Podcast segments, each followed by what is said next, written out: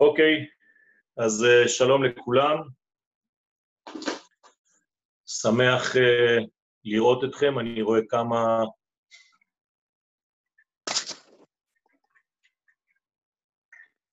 פנים מוכרות. אנחנו בעזרת השם uh, נעסוק, uh, אני יודע שאין לכם את הספרים, אז אני מצטער, אני לא אוכל להסתכל עליכם יותר מדי, אלא מדי פעם להרים את העיניים, אם זה בסדר מבחינתכם. אה, אתם איתי, נכון? כן, איתך, שומעים. כן, הרב. אוקיי. טוב, אז אה, לשם ייחוד קודשה ברכוש חינתה, ותחילו ורחימו, ורחימו דחילו. בייחודה שלים בשם כל ישראל. אנחנו באים ללמוד בזוהר הקדוש, לעשות נחת רוח ליוצרנו ולעשות רצון בוראנו. ויהי נועם אדוני אלוהינו עלינו מעשי כוננה עלינו מעשי כוננהו. יהי רצון מלפניך אדוני אלוהינו ואלוהי אבותינו, שתחדש את עולמך ושנצא כולנו בריאים ושלמים לחזות בנועם השם ולבקר בהיכלו בקרוב, אמן.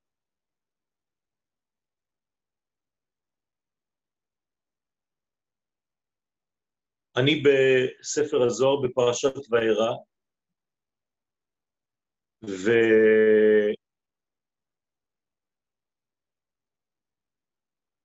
והזוהר הקדוש עוסק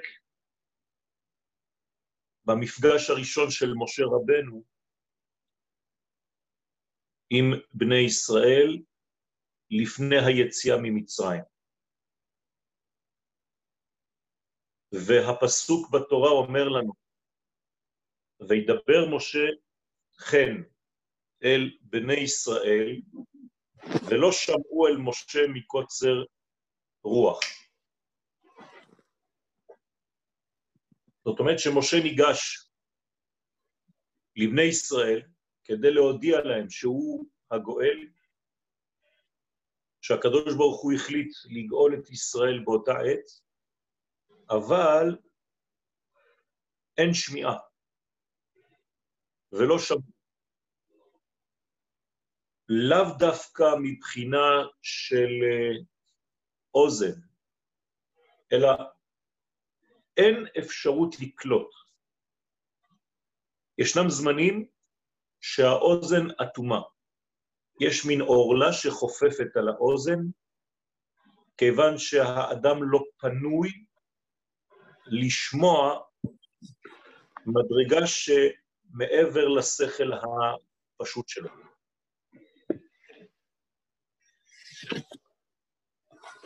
המסר כל כך גבוה, שאין אפשרות להקשיב לדבר שנאמר, ויתרה מכך, אין גם אפשרות לקלוט מסרים שעכשיו, באותו רגע, לא נתפסים בשכל שלי. זאת אומרת שאם תבוא אל אדם ותאמר לו דבר גבוה מאוד בזמן שהוא בדיכאון, סביר להניח שאם אין הקלטה, הוא לא יבין את מה שאמרת לו, והוא צריך לשמוע את השיעור, את המסר, בשידור חוזר, כדי להפנים את מה שנאמר. הסיבה מובאת בתורה, ולא שמעו אל משה מקוצר רוח. הביטוי כאן הוא ביטוי מאוד מיוחד במינו, והזוהר שואל מיד, מה פירוש מקוצר רוח? מה זה קוצר רוח? אנחנו יודעים בלימוד הפנימי שיש חמש מדרגות, נפש, רוח, נשמה, חיה ויחידה. כשהנפש לבדה, ואין את המדרגות העליונות יותר, הראשונה שבהן, שבהן היא הרוח, אז יש רק נפש. כשהאדם הוא בעל נפש ואין לו גם רוח, אז הוא בעצם במצב של קטנות. כי הנפש מלובשת בדם, וזו המדרגה הבסיסית של האדם, אבל האדם לא יכול לחיות במדרגה כזאת, כיוון שהוא בעצם רק בחיות המינימלית, הבסיסית. אז אה, רבי יהודה בא ועונה על אותה שאלה שעכשיו שאל. אמר רבי יהודה, שלא היה להם זמן לשבות ולנוח ממלאכתם משום הגזרה של לכו עבדו ותבן לא יינתן לכם, ותוכן לבנים תיתנו. כלומר, בינתיים אנחנו ברובד הפשוט. רבי יהודה אומר שלא היה להם זמן לשבות ולנוח מאותה מלאכה.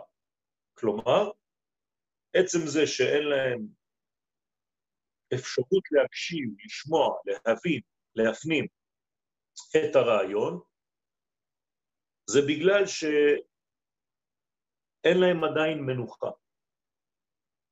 אין להם מנוחה כיוון שהם באמצע עשייה של גזרה פרעונית שלא מאפשרת לעלות, להתעלות למדרגה של שמיעה. יש תדר, התדר הוא משדר על קומת הרוח. מי שנמצא בקומת הרוח שומע. מי שלא כיוון את הכפתור שלו, אלא למדרגה הנמוכה שאתה נמצא בה, ועל כורחך, אתה לא מסוגל לשמוע כי אתה לא שומע. השידור הוא בכלל לא ברובד, בגובה שאתה מסוגל בכלל להקשיב. זאת אומרת שהם עכשיו בתדר אחר, הם בתדר של פרעה, הם עבדים לאותה מדרגה מצרית שלא מאפשרת להם בכלל רוח. כמובן שאם אין רוח, אין גם לא נשמה, לא חיה ולא יחידה, ולכן אין גם אפשרות לגאולה. כיוון שאי אפשר להיגאל במדרגה של נפש. כדי להיגאל צריך להתעלות, או להיפתח ליתר דיוק, למדרגה גבוהה יותר. וכאן המדרגה הבאה, הגבוהה, היא בעצם מדרגת הרוח. אז הזוהר ממשיך, ולא היו יכולים ללקוט ולהשיב רוחם ונשימתם, ולהכניס הנשימה בעומק ליבם כדי לקרר את חתימות, חמימותו. יש כאן בעצם ביטוי מאוד מדויק של מדרגה, של מצב נפשי, שבו הלב כל כך בדיכאון, שהוא פועל כל הזמן במין כאב, שבעצם מגביר את החום. החום הפנימי של בני האדם במצב כזה של פאניקה, לא מאפשר את הקרירות. וכשאין קרירות, אי אפשר גם לקבל שום אפשרות, אין שום אפשרות להחלטה. אי אפשר לקבל החלטה במדרגה של חמימות יתר. ולכן אין קור רוח, אין שכל, יש רק בטן, ומהתחושות הפנימיות הנמוכות ביותר, זה מה שמתקבל. רק אחד יכול לשמוע אותי, או כולם יכולים לשמוע וכולם יכולים גם להגיב? אה, ערב טוב כולם יכולים לשמוע, אבל יכולים להגיב רק אם הם ישחררו את הרמקול ממצב של השתק. הבנתי. תודה רבה, אסנת. עכשיו, ברגע הזה, בשלב הזה, רבי שמעון בר יוחאי נכנס לתמונה. אומר רבי שמעון, מה זה מקוצר רוח? שעדיין לא נפתח מקור החירות מהבינה, שהיא סוד היובל. עכשיו אמרנו שרוח זאת המדרגה הבאה, כלומר מדרגת התפארת. אז מה עכשיו רבי שמעון בר יוחאי מביא לנו מדרגה הרבה יותר גבוהה שהיא בינה. אלא שהתפארת, אנחנו יודעים שאין לה חיות מעצמה. כל החיות של התפארת, איפה הנשמה של התפארת? בקומה שלמעלה, בבינה. זאת אומרת שרבי שמעון בר יוחאי לא הולך למדרגה הקרובה לנפש, שאיננה, אלא הוא הולך לסיבה העליונה, שהיא סגורה, ולכן אין גם רוח. כלומר, אם אין נשמה מעל הרוח, אז אין רוח. תשימו לב שאם אני ממשיך ברעיון הזה, כיוון שהבינה אינה אור בפני עצמו, היא חייבת להיות מלאה בחוכמה. זאת אומרת שרבי שמעון בר יוחאי עליו השלום אומר לנו, אתם מסתכלים עכשיו על הנפש, הנפש זו הבת, זו המלכות, אבל מי מייסד את הבת? אבא. אבא זה החוכמה. החוכמה לא נמצאת בבינה, הבינה אין לה מה לתת לבן של התפארת, מבחינת קומות של נשמה זה רוח, וכשאין רוח, אז יש רק נפש לבדה, וגם היא במצב של פלאפון קרוב למיטה. זאת אומרת שאנחנו במצב גלותי שהכל סתום מהבחינות העליונות. אז אומר רבי שמעון בר יוחאי, אם אין יובל, אם אין מדרגה עליונה פנימית שהיא בקומת הנפש, רוח, נשמה, זה כבר נשמה, אז אין כבר רוח, אין נשמה ואין גם חיה, כמובן שהיא יחידה בכלל. במילים אחרות, גם אם המשיח נמצא, והוא נמצא, באותה תקופה זה משה רבנו, עליו השלום, הרי שהוא לא יכול להתגלות כי אין כלים. כי גם אם הוא משדר את השידור שלו, השידור שלו לא נכנס, אי אפשר לקלוט. אז הוא יכול לדבר, הוא מדבר באוויר. וזה בדיוק מה שקורה. וידבר משה אל בני ישראל, ולא שמעו אל משה. תשימו לב לחזרה של המילה משה. וידבר משה, כן, אל בני ישראל, היה מספיק לומר ולא שמעו. אבל ולא שמעו אל משה, כלומר, הם לא מסוגלים לשמוע למושיע, למשה, אבל הם כן שומעים את השידור האחר, את פרעה. לכן, אם אין מדרגה עליונה לנפש, אני חוזר, אין רוח, אין בינה, נשמה, אין חיה, חוכמה, אין יחידה, מדרגה הרבה יותר עליונה. ולכן, אם אין מדרגה של יובל, ממשיך רבי שמעון, אז אין אפשרות לתת להם שביתה וחירות ולהשפיע את הגאולה.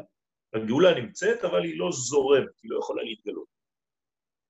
וזה שכתוב מקוצר רוח. כלומר, מקוצר כוחה של הבינה שהיא סוד רוח חיים. רוח אלוהים מרחפת על פני המים. אתם זוכרים בבראשית, ורוח אלוהים מרחפת על פני המים, זה רוחו של מלך המשיח. זאת אומרת שיש כאן תדרים עליונים מיכולת הקבלה. ולכן אין רוח אלוהים, אין רוח גאולה, אין אפשרות לגלות את כל זה. שוב פעם, אני רוצה להזכיר דבר שלמדנו הרבה הרבה פעמים, אבל בסייעתא דשמיא נחזור עליו. אין שינוי אצלו. התדרים האלה קיימים כל רגע, המדרגות הללו קיימות כל רגע, הגאולה קיימת כל רגע, הגואל נמצא כל רגע, השידור האלוהי משודר כל רגע. מחכים רק לכלים. ברגע שיש שינוי אצל הכלים, והכלים מצליחים להתעורר, להתעלות ולהיות באוזן קשבת, אז הדברים זורמים. זאת אומרת שהגאולה קיימת כבר מתחילת הבריאה, זה מה שעכשיו קראנו, ורוח אלוהים מרחפת על פני המים. מה זה אומר? שיש כבר פתרון. פתרון והארץ הייתה תוהו ובוהו וחושך על פני תהום. יש כבר, הפתרון הוא ורוח אלוהים מרחפת על פני המים, אבל אין מי שישמע. אתם זוכרים את הפסוק בתהילים?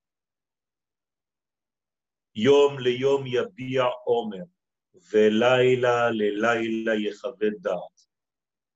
אבל אין עומר ואין דברים בלי נשמע קולם. אם אין מי שישמע, יכולים לומר, יכולים לדבר, מי ישמע? אין כלי, קיבול. הדברים פשוטים. ורוח האחרון שהוא המלכות, אומר רבי שמעון, עליו השלום, שהיא מידה אחרונה, לא שלטה עדיין לעשות ולהראות את גבורותיה, שהם עשר המכות. זאת אומרת שגם המלכות בעצמה עדיין לא יכולה להתגלות, כי אין לה כוח מלמעלה. הרי לט לה מגרמה כלום. אז אם אין לה מעצמה שום דבר, ומי שלמעלה ממנה לא יכול להזרים, כי עם ישראל לא נמצא באזור. הוא נמצא, אבל הוא לא שומע. האמת שאין עדיין מושג של עם. וזו הסיבה הפנימית. מדובר עדיין בבניין האומה, בעיבור אותה אומה. האומה תיוולד בליל הסדר. לא לשכוח שליל הסדר, בעזרת השם, שבוע הבא ביום חמישי, כלומר רביעי לילה, זה הרגע של לידתה של האומה, בפעם הראשונה בהיסטוריה. אותה אומה שהקדוש ברוך הוא חשב שעלתה במחשבה בבריאה, בשכל האלוהי, לא התגלתה בעולם, לא, לא נולדה. אז, אז מה זה ליל הסדר? זה בעצם יום הולדתה של האומה הישראלית, אתם מסכימים, נכון? בליל פסח, ביציאת מצרים, נולד עם ישראל. הדבר הזה עדיין לא קיים בשלב הזה שאנחנו מדברים עליו עכשיו. לכן אין אפילו אפשרות לתת מכות כדי לשחרר את הכלא הזה, כדי להוציא, להסיר את המסך הזה. ואז היה דוחק הרוח, אז מה עושה הרוח? רוח זה גם זכר וגם נקבה. אפשר לומר רוח חזק או רוח חזקה. אז הרוח נמצאת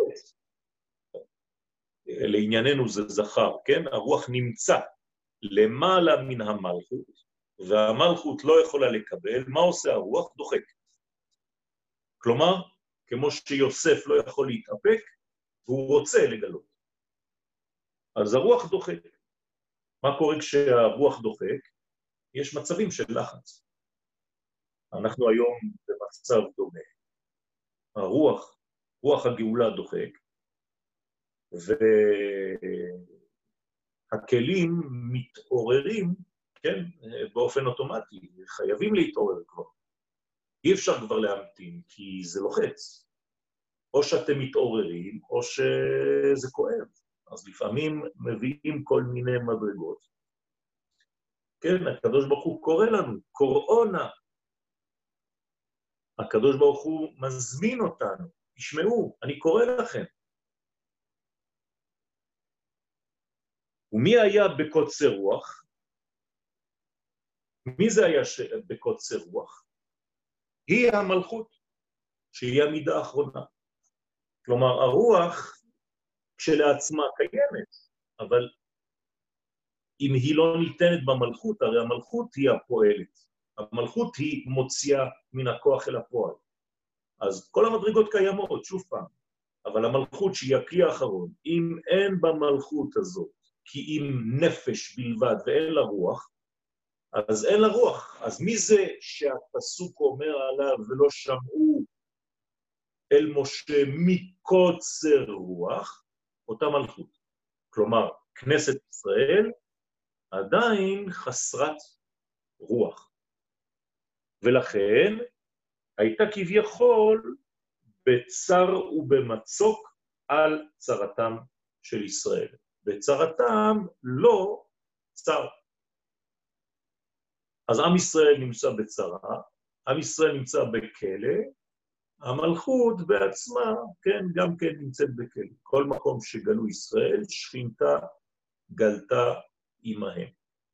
לא לכיוון אה, חיובי, כן? לאו דווקא. יכול להיות שהקריאה כאן היא לכיוון שלילי דווקא. כלומר, בגללכם שולחה עמכם, בעוונותיכם שולחה עמכם. אז אל תחשבו שאתם בגלות ואתם בשקט, כי יש לכם שכינה איתכם. יש לכם שכינה איתכם בגלל שהגלות גלתה, שהשכינה גלתה עמכם בגלות. אז להפך, אתם צריכים לחשוב עליה ולהשיב אותה. אז זה נאמר, ושב השם את שבותך, כן, בספר דברים. ורש"י במקום, מה זה ושב? היה לו לומר, והשיב, אלא הכתיב גאולה לעצמו.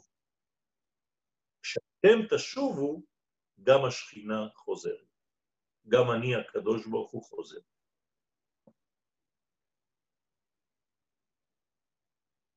ויש בזה סוד, ממשיך הזוהר. כן?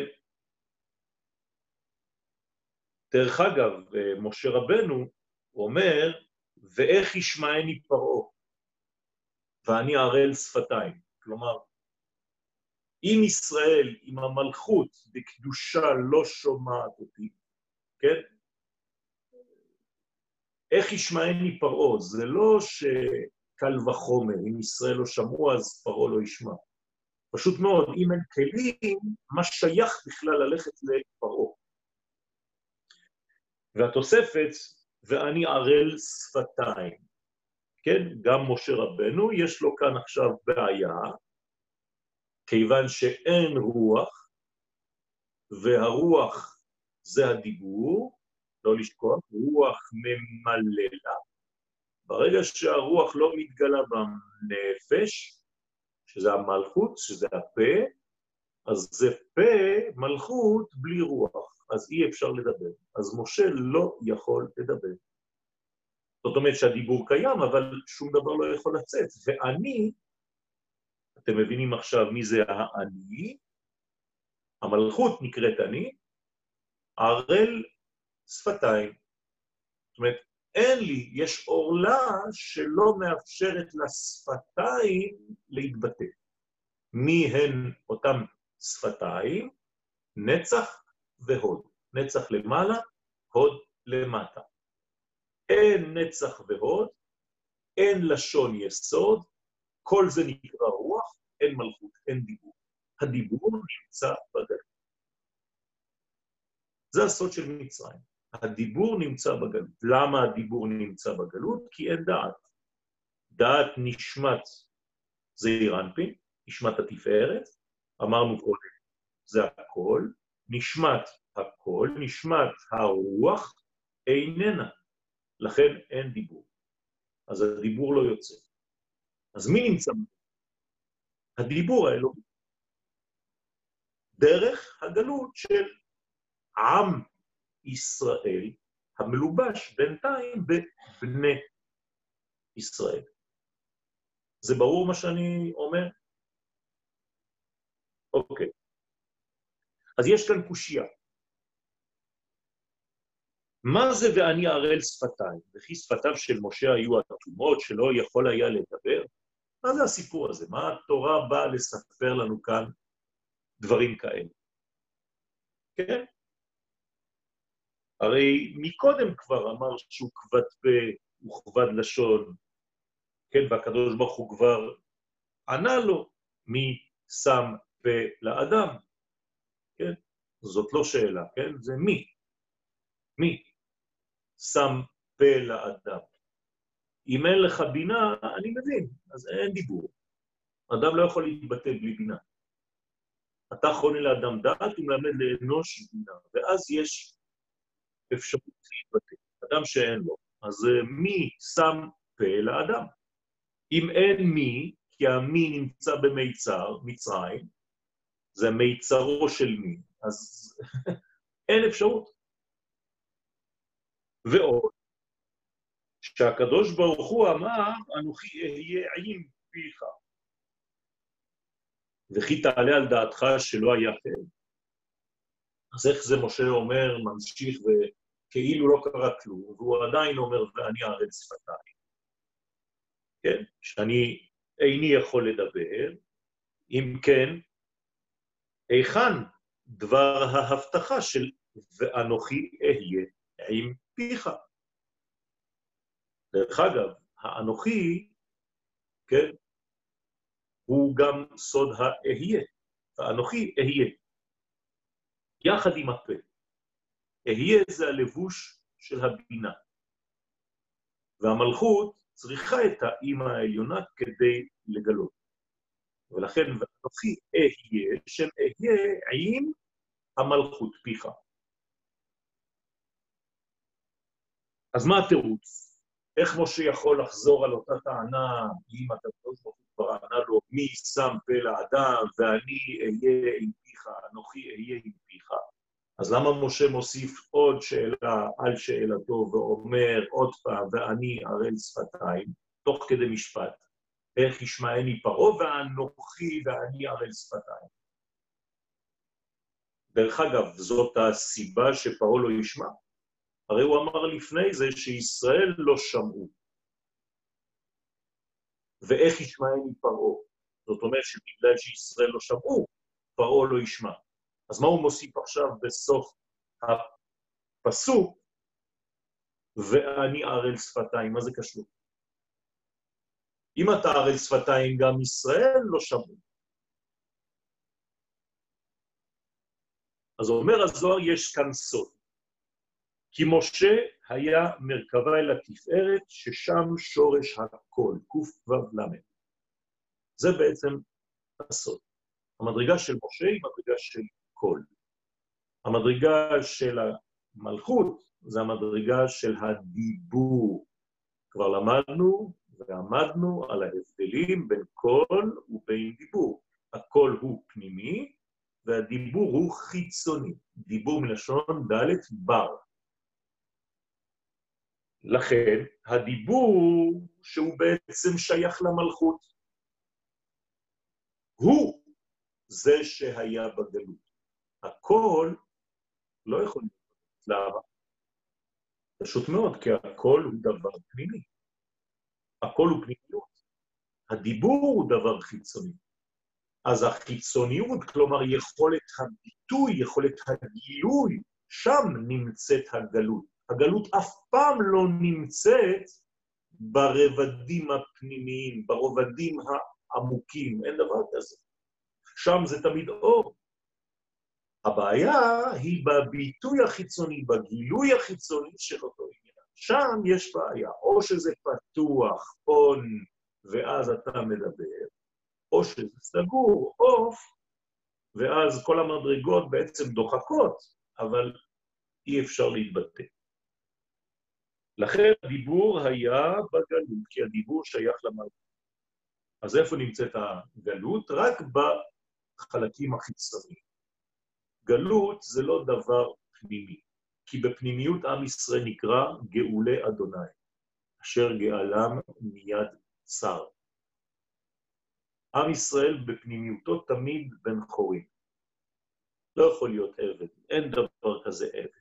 לכן כשהעבד, כשהוא קיים, עבד עברי, כשהוא מגיע לקומה הפנימית הזאת שנקראת היובל, אז מיד הוא יוצא לחופשי. מה זה, בגלל שעברו 49 שנים? לא. פשוט מאוד, בגלל שברובד הפנימי אין גלות. אין עבדות. שם זה נקרא עלמא דחירו, עולם החירות. זה היובל.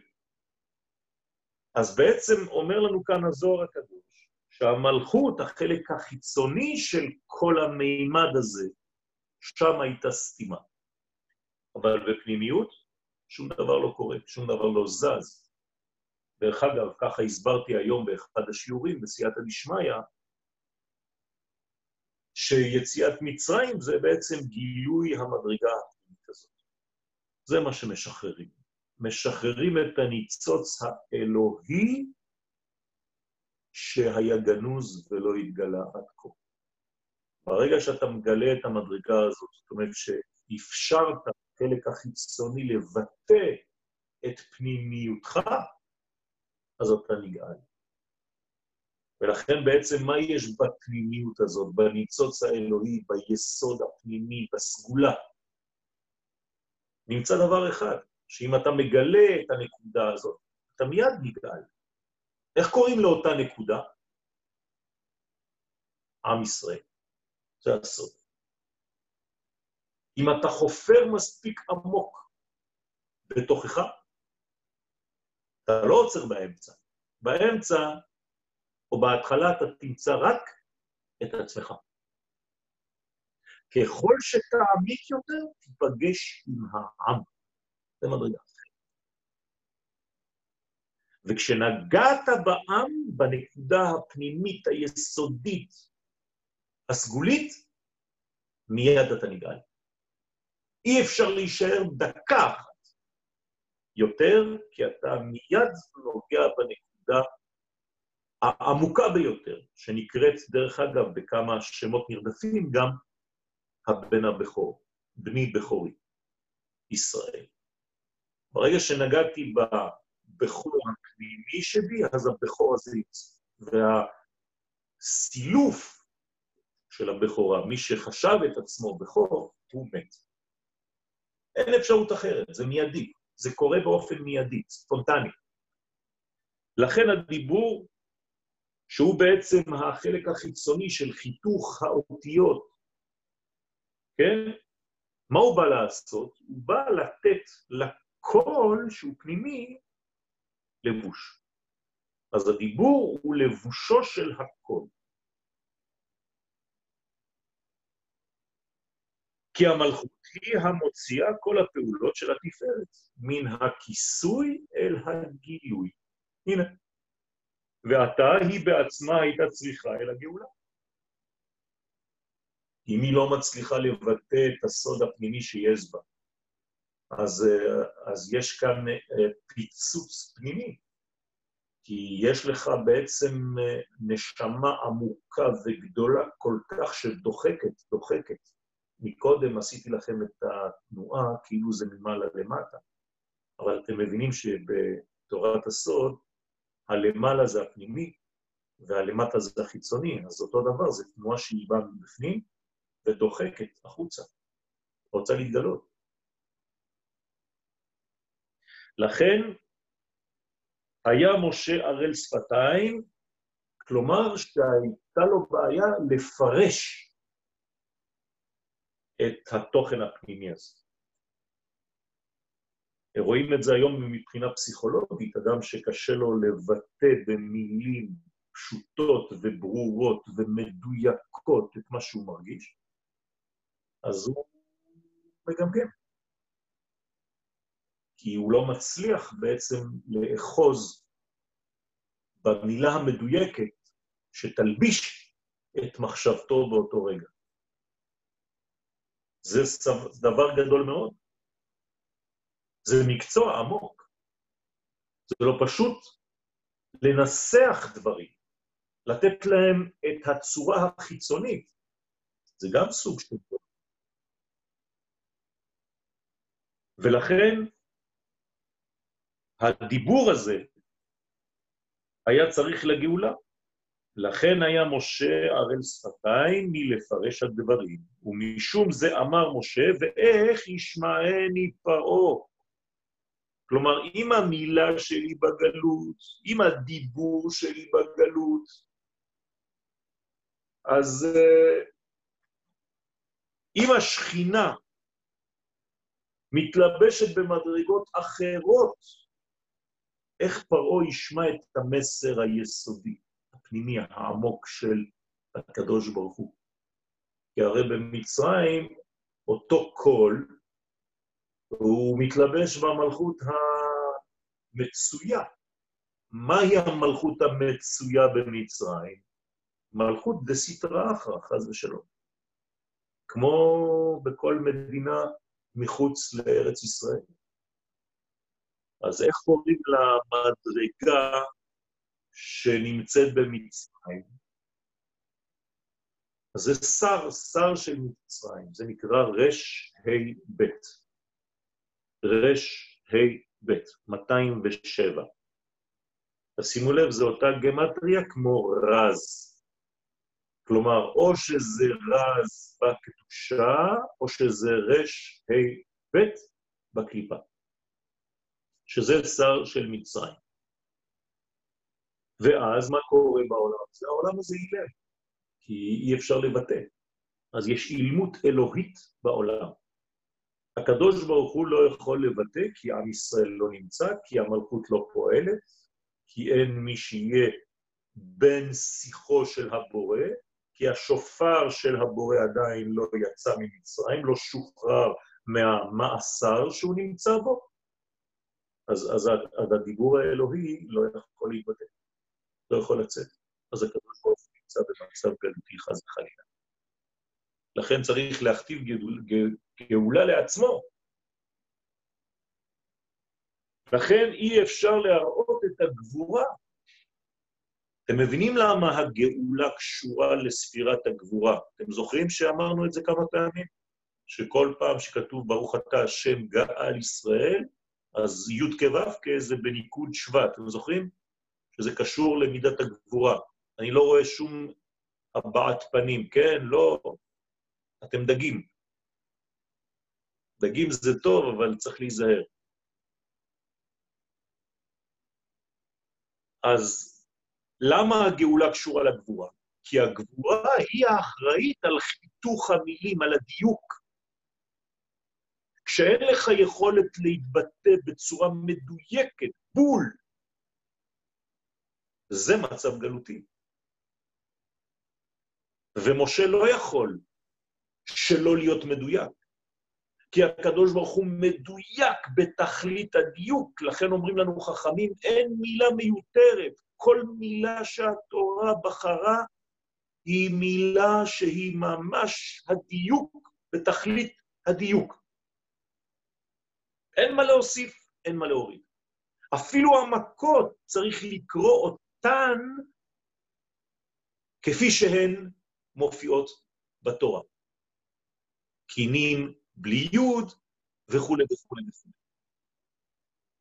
ומי שאין לו הגדה מדויקת, כמו שכתוב בתורה עצמה, אז הוא יכתוב קינים עם כמה יהודים שהוא רוצה וכולי וכולי. הגבורות זה המלכות. מלכות זה גבורה. אם אין גבורה, אין דיוק. אם אין דיוק, אין גאולה, כי אי אפשר לגלות את הרצף האלוהי בעולם הזה. תשימו לב כמה דיוקים יש במשכן.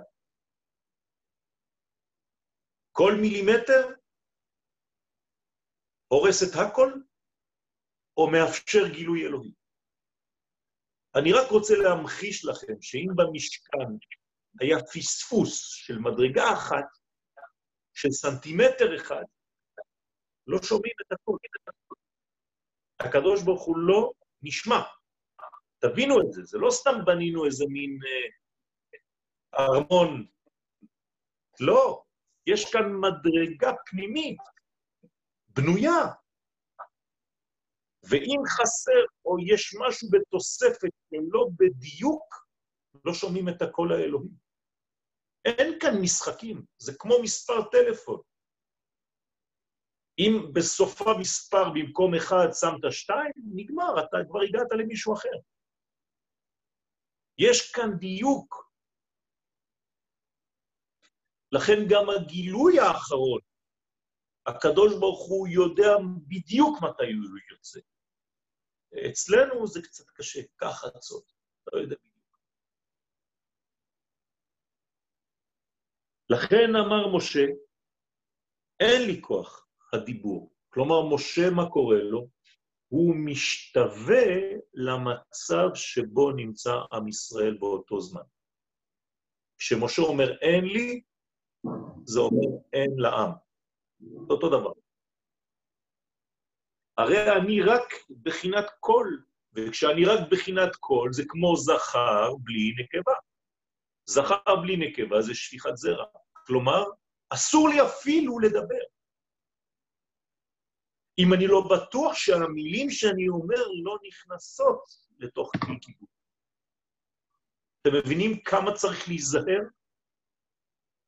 גם כשאנחנו זורקים מושגים, אני צריך לדאוג לכך שהתלמידים יבינו. לכן זה הדיבור. המלכות היא הדיבור, זעירנפין, או התפארת, זה הכל. ולכן, אם אין חיבור ביניהם, אם אין זיווג בין קול ובין דיבור, אין אפשרות בכלל לשמוע שום דבר. ולכן אין מסר, יש חיסרון. אה, ועל כן... כן. אפשר לאפשר אה, לאנשים, מתי שאתה תרשה לשאול שאלות. חנה, הבנתי שיש לך שאלה. אני מרשה כל שנייה, אני אמרתי לכם שאתם דגים. כן, הם אה, כרגע במצב של השתקה. אה, הם יכולים לשחרר מי שרוצה, אבל לא רוצים להפריע לך. מי שרוצה לשחרר ולצאת מהאקווריום, הוא יכול. טוב, אז קודם כל תודה רב. שאלה, אם, אם היו כל כך ברעש במצרים, מתי, מתי היה להם את האפשרות להיות בשקט ולהבין את הפנים, לשמוע את הקול הפנימי? זאת אומרת שזה היה הרבה חיצוני בחוץ. השאלה היא מצוינת, ואנחנו תמיד ברעשים ובקולות ובכל מיני הודעות, בכל מיני שידורים חיצוניים כל כך שיש הרבה רעש, אבל אין מסר אמיתי. מרוב רעש, מרוב רעשים, כן, לא שומעים את המסר הפנימי, וזה בדיוק מה שקורה בחיים. כשיש יותר מדי חיצוניות, החיצוניות מרעישה. אתם יודעים היום איך אומרים בתוכנית טלוויזיה, אם הייתם, אבל בתוכנית עצמה, שם, לא במה שמשודר בטלוויזיה, בתוכנית, שם, איפה שהם מצלמים. הם לא אומרים לאנשים כפיים, תעשו רעש. זאת אומרת, זה סתם חיצוניות. ולכן אין אפשרות לשמוע בזמנים של רעשים. אז כדי להשתיק את הרעש, צריך להתחבר פנימה. זה מה שעושה הדג, והוא נכנס לעומק המים כדי להיות קשוב למסרים, לתדרים העמוקים ביותר, ולא לחיצוניות הרדודה. אם שמתם לב, אתמול מי ששמע את השידור של בנימין נתניהו, ראש ממשלתנו, קודם כל צריך להודות לו, כיוון שהוא עובד 24 שעות ביממה. היום דיברתי עם מורי ורבי, הרב צוקרמן, והוא אמר לי שבשיעורים שלי אני צריך להודות לבנימין נתניהו, והוא גם הודיע לי שבפגישה האחרונה עם ראש הממשלה, הרבנים, כן, של הכיוון הדתי-לאומי, התחילו להעביר מסרים לראש ממשלתנו, כמובן שהשיעור נשאר בינינו, כן? והמסרים הללו הם מסרים של תוכן.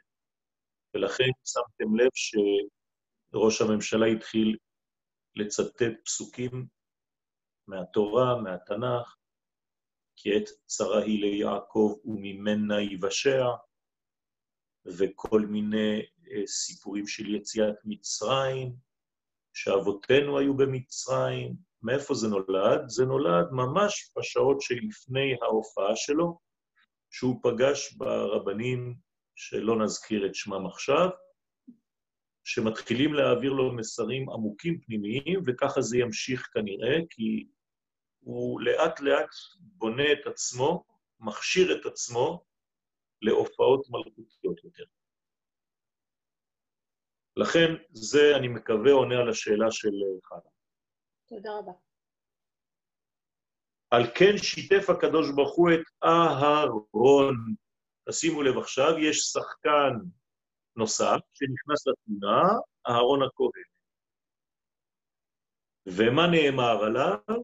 אהרון אחיך יהיה נביאך. כי הוא היה בחינה אחרת. הדיבור של אהרון לא היה בגלות. הדיבור של משה כן היה בגלות, כי משה בעצם הוא ההשתוות לעם ישראל. אהרון הוא נביא, והנבואה של אהרון לא נסתמה כמו שנסתמה נבואתו של משה, שהיה כל כולו שייך לעם ישראל. לא זו בלבד, אלא שמשה ואהרון זה ספירות נצח והוד, שזה בעצם גם כן שתי השפתיים. ומבין שניהם יוצא הדיבור. אז משה הוא בנצח, תשימו לב שהשפה העליונה אינה זזה. הנה, אני מחזיק אותה חזק ואני יכול אפילו לדבר, אבל אם אני מחזיק את השפה התחתונה, אי אפשר. זאת אומרת שמשה הוא בנצח, גם כשהוא לא פועל, אהרון ממשיך את עבודתו, ולכן בינתיים זה השחקן שנכנס לתמונה. עכשיו הזוהר יפתח את מה שאמרנו. בואו, כל זמן שהדיבור שהוא סוד המלכות היה בגלות, הכל הסתלק ונסתם ממשה. כן, יש גלות, הדיבור נמצא בגלות, החלק החיצוני לא מתפקד כראוי, לא מגלה, אין מה לעשות בחלק הפנימי. אז משה כאילו נסתם, כאילו מסתלק. והדיבור שהוא המלכות היה אטום, בלי קול.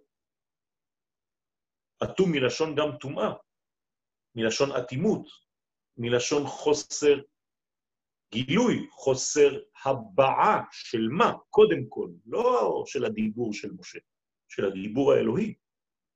הרי בשביל מה צריך ללכת אל פרעה ולספר לו את כל הסיפורים האלה? מישהו יכול לענות לי?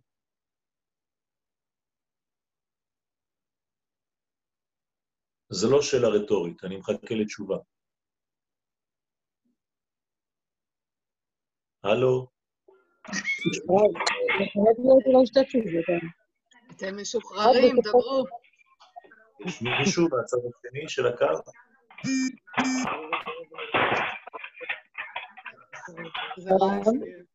חוץ מרעשים אני לא שומע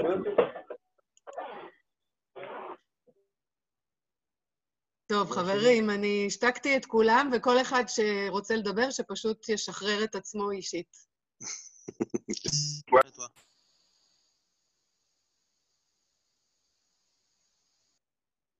אפשר לחזור על השאלה?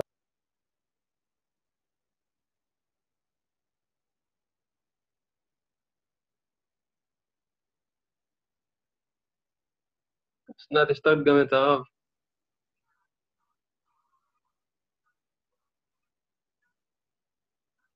כן, אני רואה, אבל הוא פתאום נעלם לי. רגע.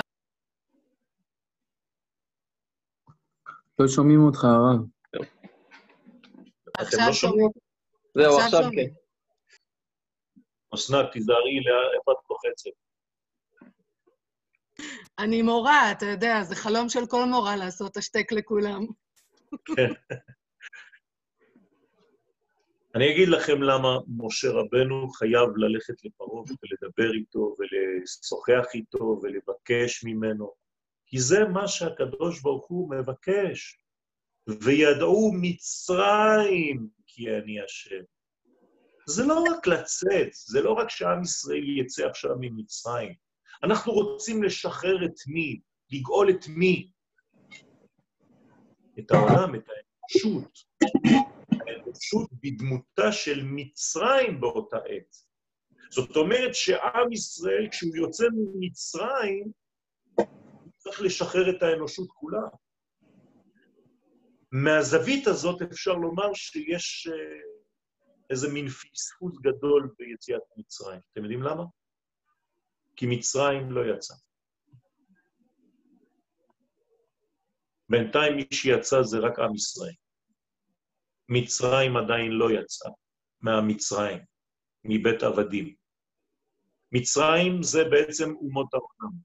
אתם מבינים את מה שאני אומר? כשמצרים לא יצאה ממצרים, היא חייבת לחכות לחג מאוחר בהיסטוריה, שיהיה חג הסוכות. ששם גם האומות תנצלנה מן הגלות, ובתורן יצאו מהגלות. כלומר, שחג הסוכות הוא חג הפסח של אומות העולם. אנחנו כבר נגאלנו בפסח שלנו. מה שצריך עכשיו להיגאל זה אומות העולם.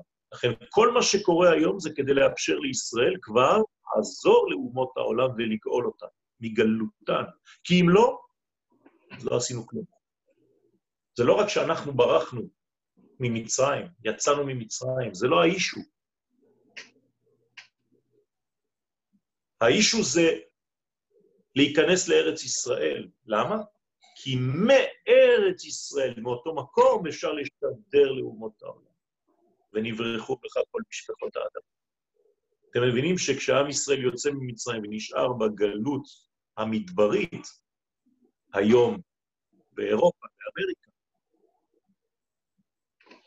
הקול של עם ישראל לא נשמע, נשמעים קולות פרטיים, לא הקול של האומה. הקול של האומה יוצא רק מפה. קול ישראל מירושלים, שלום רב. השעה תשע וחצי, השעה עשר, והנה החדשות. הכל יכול לצאת רק מירושלים. כי מציון תצא תורה, הוא דבר, הדיבור, כדי שהוא לא יהיה בגלות, הוא דבר השם מירושלים, ממלכות דקדושה. אפשר שאלה נוספת? שלא יהיה, יהיה הרגל, כן? סתם, סתם, עלי. אם, אם הקדוש ברוך הוא היה צריך שמשה יהיה הצינור שידבר, זה אומר שפרעה היה ברמה יותר גבוהה ממשה? שאלה מצוינת, שנייה. זה לא יהיה הרגל, אז... שלא יהיה הרגל. פרעה אכן ברמה גבוהה מאוד. זה בעצם הייצוג, זה האנטיתזה של משה, אבל מבחינה מסוימת הם כאילו באותו גובה, הייתי אומר. זאת אומרת שיש כאן חוכמה שהקדוש ברוך הוא חפץ בה. ודרך אגב, עובדה שפרעה עשה תשובה וניצל. והפך להיות המלך של ננבה. אחרי התקופה הזאת, הוא לא מת בים סוף כמו כל החיילים שלו. אז יש כאן בעצם מימד מאוד גבוה, שמשה צריך לעלות כדי להתגבר על מדרגתו של פרעה. דרך אגב, משה פוחד בהתחלה. פרעה מכונה התנין הגדול, הרובץ בתוך יאוריו, זה לא דבר קטן של מה בכך. פרעה שולט על המציאות הגשמית כולה, על הטבע, על הטבעת הטבעית. פרעה שולט לחלוטין. פרעה בעצם שולט על שם אלוהים כביכול. לכן אומרים לנו חז"ל שעשה את עצמו אלוה. כל עוד ומשה רבנו לא בא בשם גבוה יותר, שזה שם הוויה, אי אפשר לעשות שום דבר נגד פרעה, ואף אחד לא יכול לצאת ממצרים. אז אנחנו ממשיכים. אני מקווה שעניתי לך על השאלה. תודה. אה, רגע, הרב, לעוזי יש גם שאלה. עוזי וזמרתיה.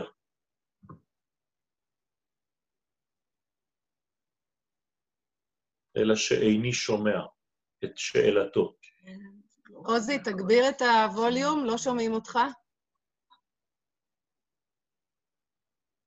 עוזי, אני שומע רק את האופנוע, אני לא רואה אותך ולא שומע אותך.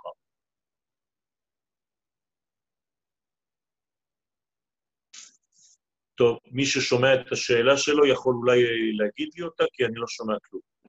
הוא שאל אם צריך להחזיר את אומות העולם בתשובה. בוודאי, בוודאי. זה בדיוק העבודה של עם ישראל. זה בדיוק העניין שלנו. אם אנחנו לא משדרים לעולם את המהות האלוהית, לא עשינו כלום. באנו לשחרר את האנושות, לא באנו לשחרר את ישראל. זה רק חצי עבודה. ולכן אנחנו חייבים לחזור לארצנו כדי להתחיל את השידור. כשעם ישראל נמצא בארצו, השידור מתחיל. בוודאי. אז אנחנו אפשר, ממשיכים. כן. אפשר רגע רק שאלה לפני שממשיכים? אה, אמרת שאנחנו בעצם צריכים לגאול אה, גם את... אני לא רואה. מי, מי שואל? מיכאל? אה, כן. כן. אמרת אני, שבעצם צריך שגם מצרים יגאלו, בעצם אומות העולם. כן. עכשיו, הרי ידוע שגם בזמן מצרים נשארו חלק מבני ישראל במצרים, ומתו שם גם מבני ישראל. אז השאלה זה היום, לדוגמה. אה, איפה ראית, ש... איפה ראית, איפה ראית שמתו מבני ישראל? אה, אני, אני, אני שמעתי שבמכת חושך בעצם אה, היו... ש... אתה שמעת, אבל איפה זה כתוב בתורה? לא, לא, אני לא ראיתי את זה כתוב. אה, כי כתוב בתורה, ולכל בני ישראל היה אור. משמע שמי שלא היה בני ישראל היה בחושך. אז, אז נגיד במצב כלומר, הזה... כלומר, אין להם תואר, אין להם תואר של בני ישראל אם הם היו בחושך ולא ראו את האור. מה שאני אומר פה זה חמור מאוד. אז, אז יכול להיות שמישהו שנחשב במרכאות כבני ישראל, אבל הוא לא, נגיד, אז באמת כבן ישראל, הוא, אז אני לא... אענה לך תשובה של uh, מה שאומר הרמב"ם, אבל אם יש לך לב חלש, אני מציע לצאת. לא, זה מצוין. זה בסדר? טוב, אז uh, תחזיקו מעמד. הרמב"ם אומר שכל אדם שיהיה אפילו מלא בתורה ובמצוות, שאינו נכלל בכלל ישראל ואינו דואג לכלל של האומה, אין לו חלק לעולם הבא. ולכן מי שלא רצה להיות שותף למהלך של היציאה, עבד באותו רגע. אז זאת אומרת שמי שלא היה שותף בעצם לא היה נקרא כבן ישראל. בדיוק.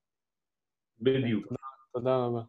ומי שיצא כן מאומות העולם, שנקראים הערב רב, זה בעצם הדוגמית שמשה חייב היה לשחרר חלק מהאומות כדי שיהיה זיכרון תודעתי שעשינו כבר חלק מהעבודה.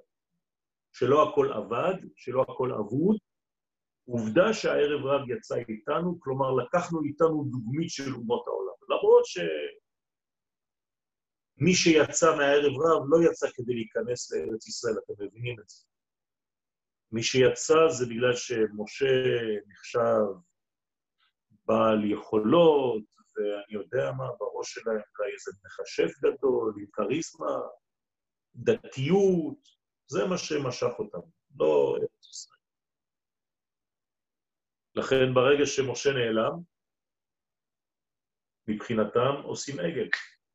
עשה לנו אלוהים. למה? כי אנחנו יצאנו בשביל משה, ואם משה האיש לא ידענו מה היה. אין לנו מה לעשות פה. אנחנו לא באנו איתכם כדי להיכנס לארץ ישראל. אנחנו מדבריים, אנחנו, תן לנו תורה ומספיק. כן, הדברים עמוקים, אני מקווה שאתם מבינים מה אני אומר בלי לומר.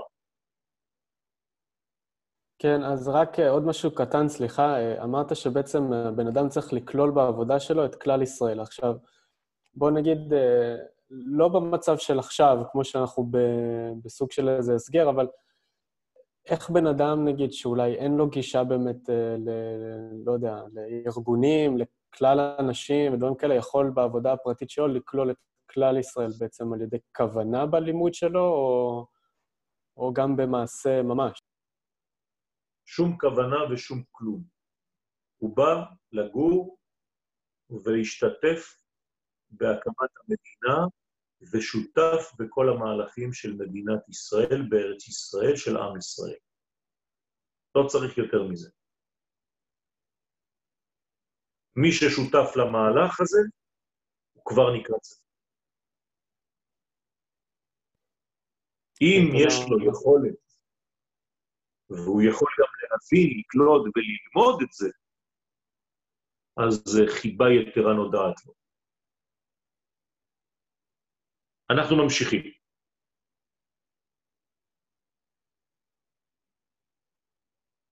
יש לנו, אם כן, מצב שמשה נמצא בגלות בגלל שהקול שלו, שהוא בעצם מידת התפארת, לא יכול להתגלות למטה. כלומר, משה רבנו, הנבואה שלו כל כך עליונה, שהיא אפילו לא מתלבשת בקומות התחתונות. צריך שמישהו בשבילו יהיה עוד נביא. תשימו לב שביחס של משה לאהרון, משה הופך להיות כאילו אלוהים, ואהרון הופך להיות הנביא שלו. הוא יהיה לך נביא ואתה תהיה לו לאלוהים.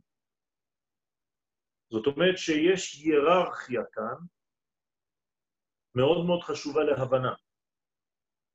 כיוון שהאספקלריה שממנה מקבל משה את נבואתו היא גבוהה מאוד. היא נקראת אספקלריה מהירה. אה, מבחינתה למעלה היא, אין לה גלות, כן? הגלות זה רק בהופעה, בגילוי. יש או אין גילוי, זה מה שקורה, זה נקרא גלות. לכן הנבואה של משה בעצם פועלת, אבל מקום גילוי נבואתו זה דרך המלכות, ולכן לא היה לו אפשרות לגלות כי אם דרך אהרון. כיוון שהדיבור שלו בעצם לא יכול היה להיכנס, לחדור אל תוך המציאות התחתונה. משה עליון מאוד. הקושי אצל משה זה להוריד את הדברים ולממש אותם במציאות. לכן גם צריך אדם נמוך ממנו כמו בצלאל, כמו אוליאב, אנשים שמסוגלים לתרגם את העניינים האלוהיים למטה. ככל שאדם גדול יותר, אז יכולת הביטוי שלו צריכה לגדול יחד עם זה. ויש כאן בעצם אה, מצב לא פשוט של רצון אה, לומר דברים, אבל אה, מצד שני צריך להיות בדברים שאתה אומר, ולא להיות רק חיקוי של מה ששמעת ואתה חוזר על מה שכבר שמעת. אתה צריך להפנים את מה שאתה אומר ולהיות במה שאתה אומר. וכל זמן שהדיבור היה בגלות, היה משה הולך בשליחות המקום מבחינת קול בלי דיבור. אז משה הוא, כן, נודד בשמי המציאות, בלי יכולת עדיין לגעת בקרקע. שלא היה לו חיתוך המילים בשפתיו, אלא היה אומר לאהרון, ואהרון היה גומר את הדיבור ואומר את הדיבור לבני ישראל או לפרעה. אתם יודעים שהנביאים, אם אה, בנבואה עסקינן, הם בעצמם, כשהם מנבאים, הם לא יודעים בדיוק מה אומרת הנבואה הזאת, איך היא תתממש. זאת אומרת שהם מקבלים איזה מסר כללי, ורק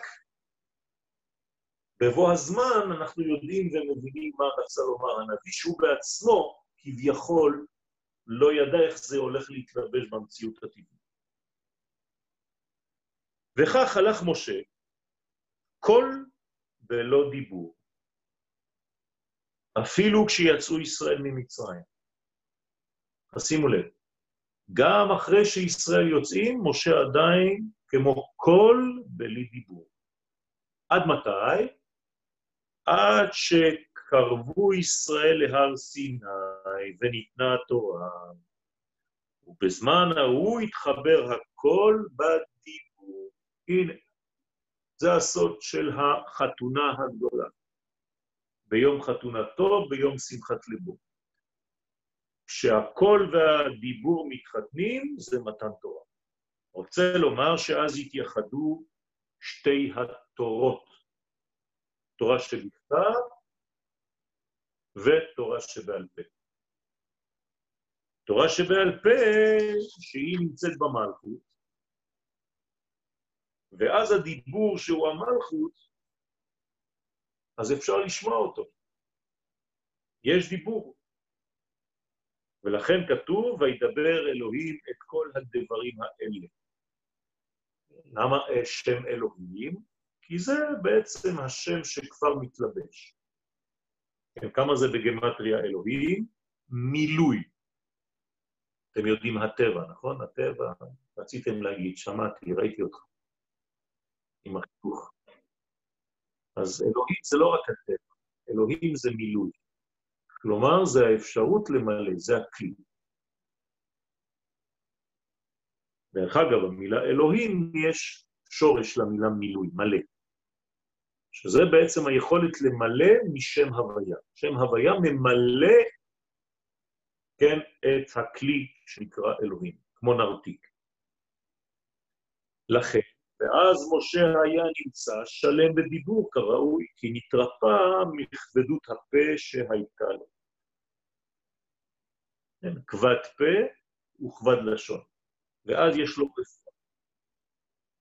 למה? כי ברגע שיש חיבור בין עליונים ותחתונים, אין כבר שום מחלה.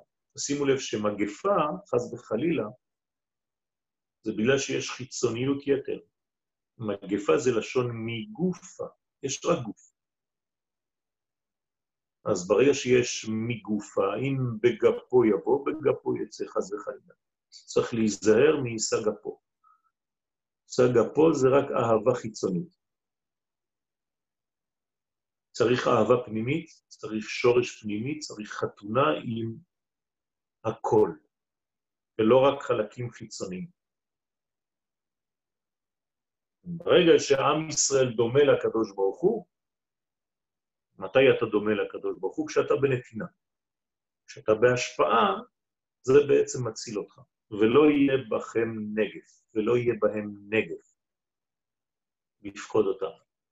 למה? כי הם נותנים. ברגע שאתם נותנים, אתם דומים לו, ואז הנגף בורח. ואז הקול והדיבור בשלמות כאחדה בשלימות, ומלכות נתייחדה כאחד בשלמות. ועל דה משה יתרעים במילה גרם. ועל כך משה התלונן בהתחלה ואמר, ואני ערל שפתיים, כי הדיבור נגרע ונחסר ממנו. חוץ מאותה פעם שהמלכות דיברה והתרעמה עליו, כן? כשהוא אמר, ומאז באתי אל פרעה, הרע לעם זה. כלומר, המשיח בעצמו אומר לקדוש ברוך הוא, מאז שלחת אותי, יש יותר אה, נזק, מה עשית? למה באתי בכלל להיות גואל? דרך אגב, לא רק הגואל לומר את זה, אנשים יכולים לומר את זה. אתם יכולים לשמוע היום אנשים, לצערנו, שאומרים, היינו בשקט. אם זה הגאולה, אז בשביל מה הגאולה?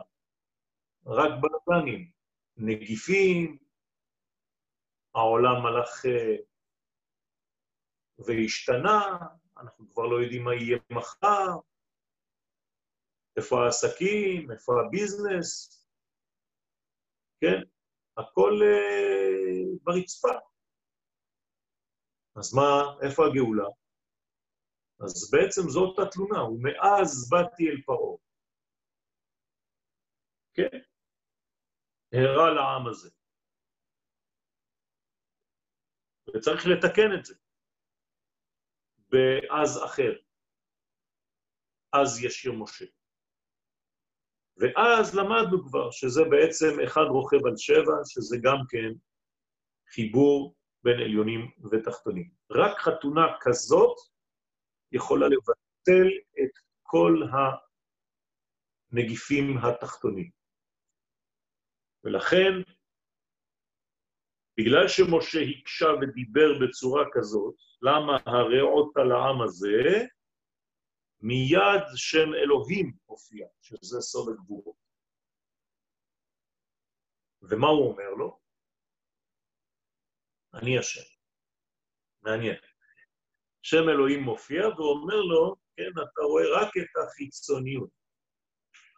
כלומר, גם אם אתה במצב של משיח, גם אם אתה שליח השם, אתה התעסקת עכשיו רק בחיצוניות של הדברים, והעובדה שבפנים אני י' כ' ו' כ'. כלומר, יש רחמים בכל התהליך הזה. אם אתה לא מסוגל לראות, אז יש בעיה. למשל, כמו המצב של היום, יש כמעט מיליון וחצי ישראלים שחזרו לארץ לקראת הפסח. בחיים לא היה דבר כזה. עד ששומע את כולם, אין כמו בבית, התגעגעתי לארץ ואני רוצה לחזור. רק לידיעתכם,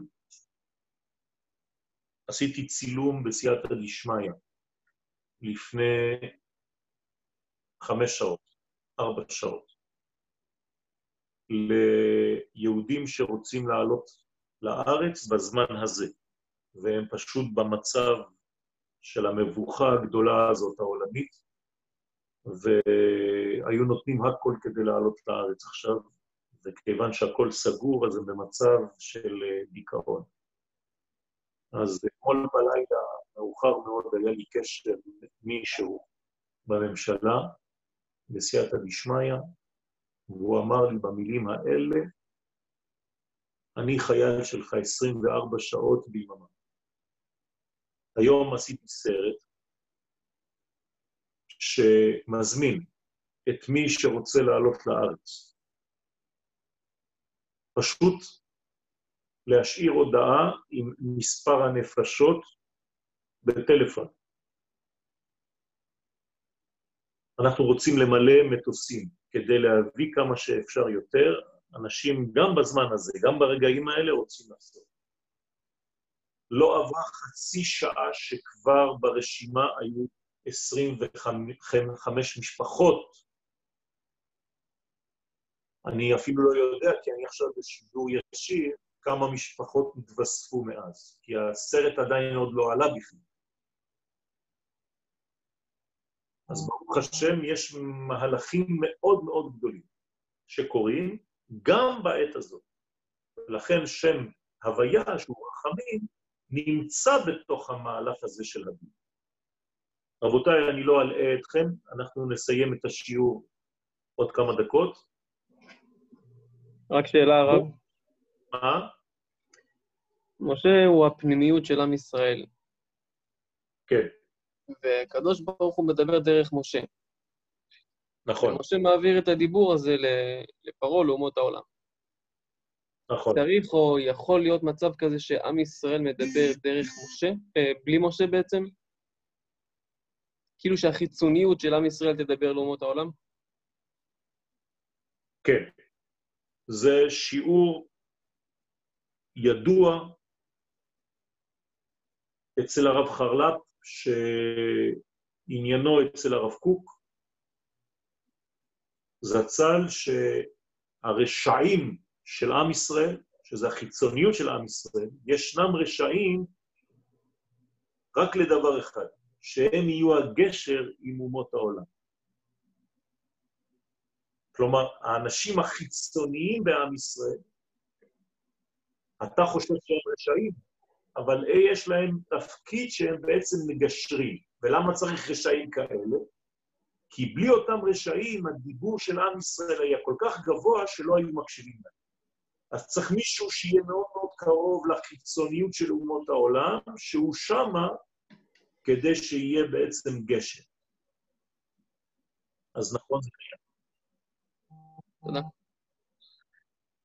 אנחנו מסיימים, בואו ראה, שכן הוא שהדיבור שהוא סוד המלכות התחילה לדבר והפסיקה דברים, לפי שעדיין לא הגיע הזמן שתוכל לדבר. כלומר, יש מהלכים שבהם הדיבור מתחיל ופתאום פוסק באמצע. המהלך פתאום מתחיל ופתאום אוסף, ואתה אומר, רגע, רגע, התחלנו איזה משהו, למה זה נגמר, מה, מה קורה? זה כמו בתהליך של הגאולה, זה בדיוק אותו דבר. אתה רואה תהליכים כל כך דרסטיים, כל כך חזקים, פתאום הכל נגמר. למשל, חס וחלילה, חס וחלילה, יכול להיות שאחרי כל הסיפור הזה פה עם הנגיף הזה, פתאום הכל יירגע, והכל ייעלם, ואנשים יגידו, נו, זה כל הסיפור, עברנו את זה, ברוך השם, נגמר הסיפור. כי זה לא ימשיך. צריך לקחת גם את האפשרות הזאת בחשבון. זה בעצם סגנונו של המשיח. כל דודי דומה דודי לצבי או לעופר האיים, על הרי בסמו, על הרי בטן.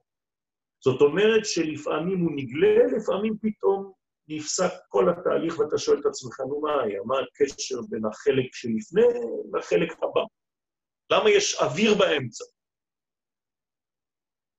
לכן הדיבור היה בגלות, ולא הגיע הזמן לדבר. יש לפעמים דיבורים שלא מגיעים. למה? כי זה לא הזמן. כמו שיעקב לא רצה לפתוח את החלום של יוסף. כתוב, ואביו שמר את הדבר. גם זה חלק מהחוכמה, לדעת מתי לומר דברים ומתי לא. לכן משה לא היה שלם בדיבורו בתחילה, והיה ערל שפתיים, כי משה היה בסוד הכל, ובא בשביל הדיבור להוציאו מן הגלות, בשביל זה שלחו אותו. כיוון שהדיבור יצא מן הגלות והתחברו הכל והדיבור שהם זון, כמו שאמרנו, זכר ונקבה, בהר סיני, אז משה בעצם התרפא מחוליו. ואז הקול והדיבור הפכו להיות בעצם מנגנון אחד שלם. חבריי היקרים,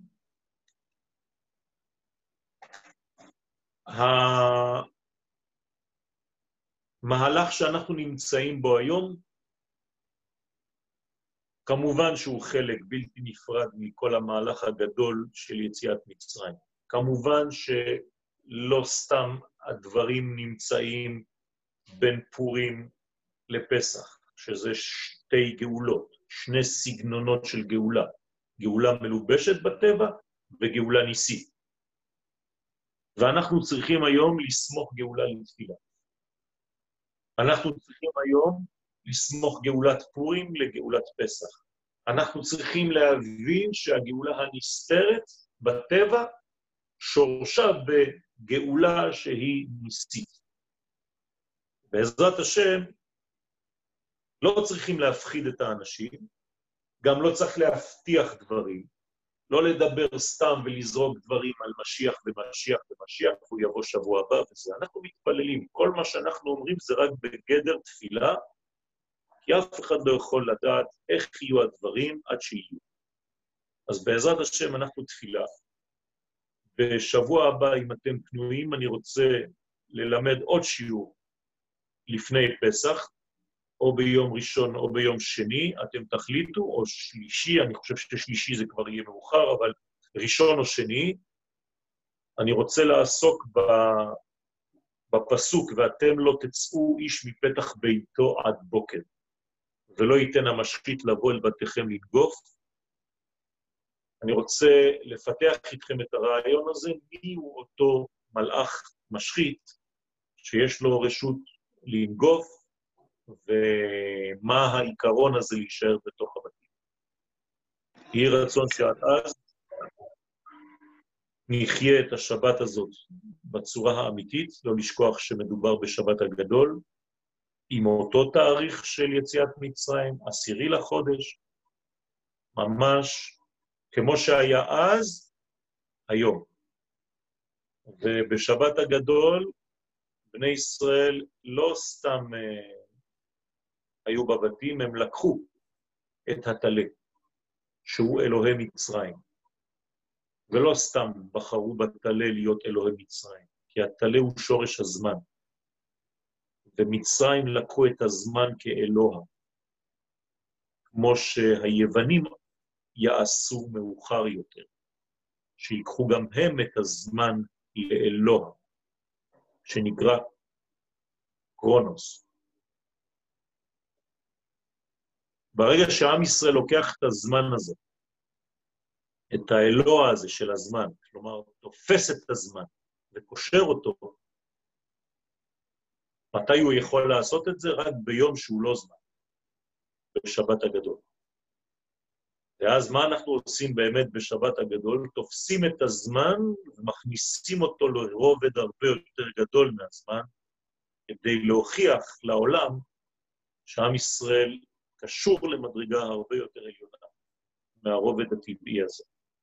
נולדנו בגדר יוצא מן החוק, צחוק, יצחק,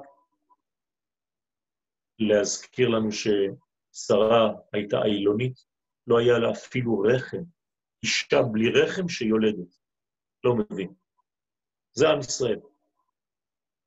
במילים אחרות, במילים פשוטות, גם אברהם, כאן אי אתה זוכה לבנים, אתה לא יכול להיות מוליד, אין לך דברים, אפשרויות להוליד, שם, בארץ ישראל, פתאום הכל משתנה, אתה יכול. למה? ויוצא אותו החוצה. יש לנו אפשרות לצאת. מה זה לצאת? להתעלות, לגדול, לחפש את המימד הפנימי העמוק שבנו, ומהכוח הזה, בעזרת השם, לזכות לגאולה שלנו, הגופנית, כי הגאולה הנשמתית הייתה במצרים, עכשיו זו הגאולה הגופנית, ומאותה גאולה גופנית, יחד עם הגאולה הנשמתית, גם כן, בעזרת השם, נגאל את העולם.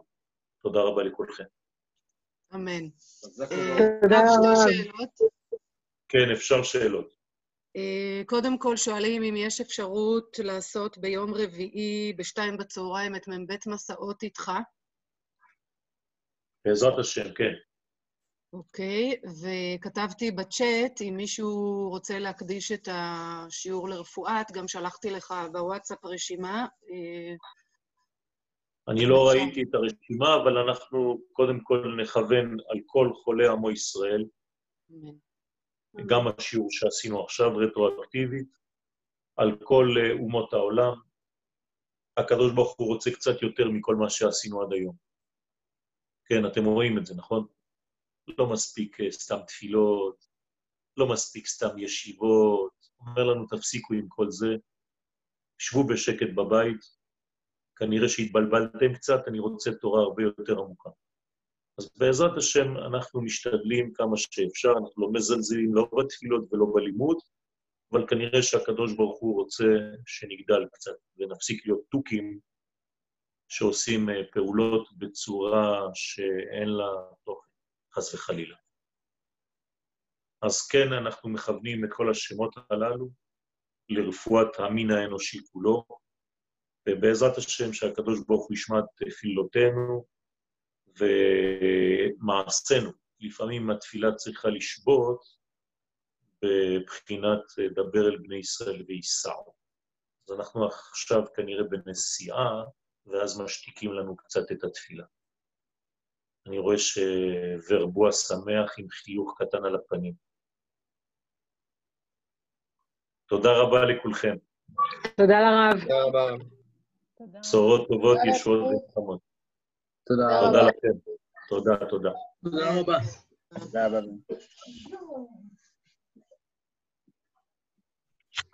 עכשיו אפשר.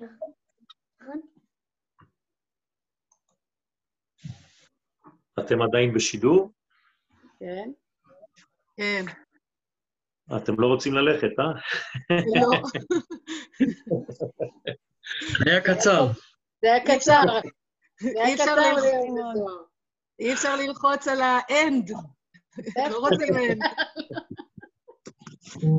זה happy end, יש לי אני. תודה רבה, צוריאל. למרות שהיית שקט, ראיתי את המילה שלך. תודה. גם לך, חתום ברוך. ברוך השם. תודה, תודה.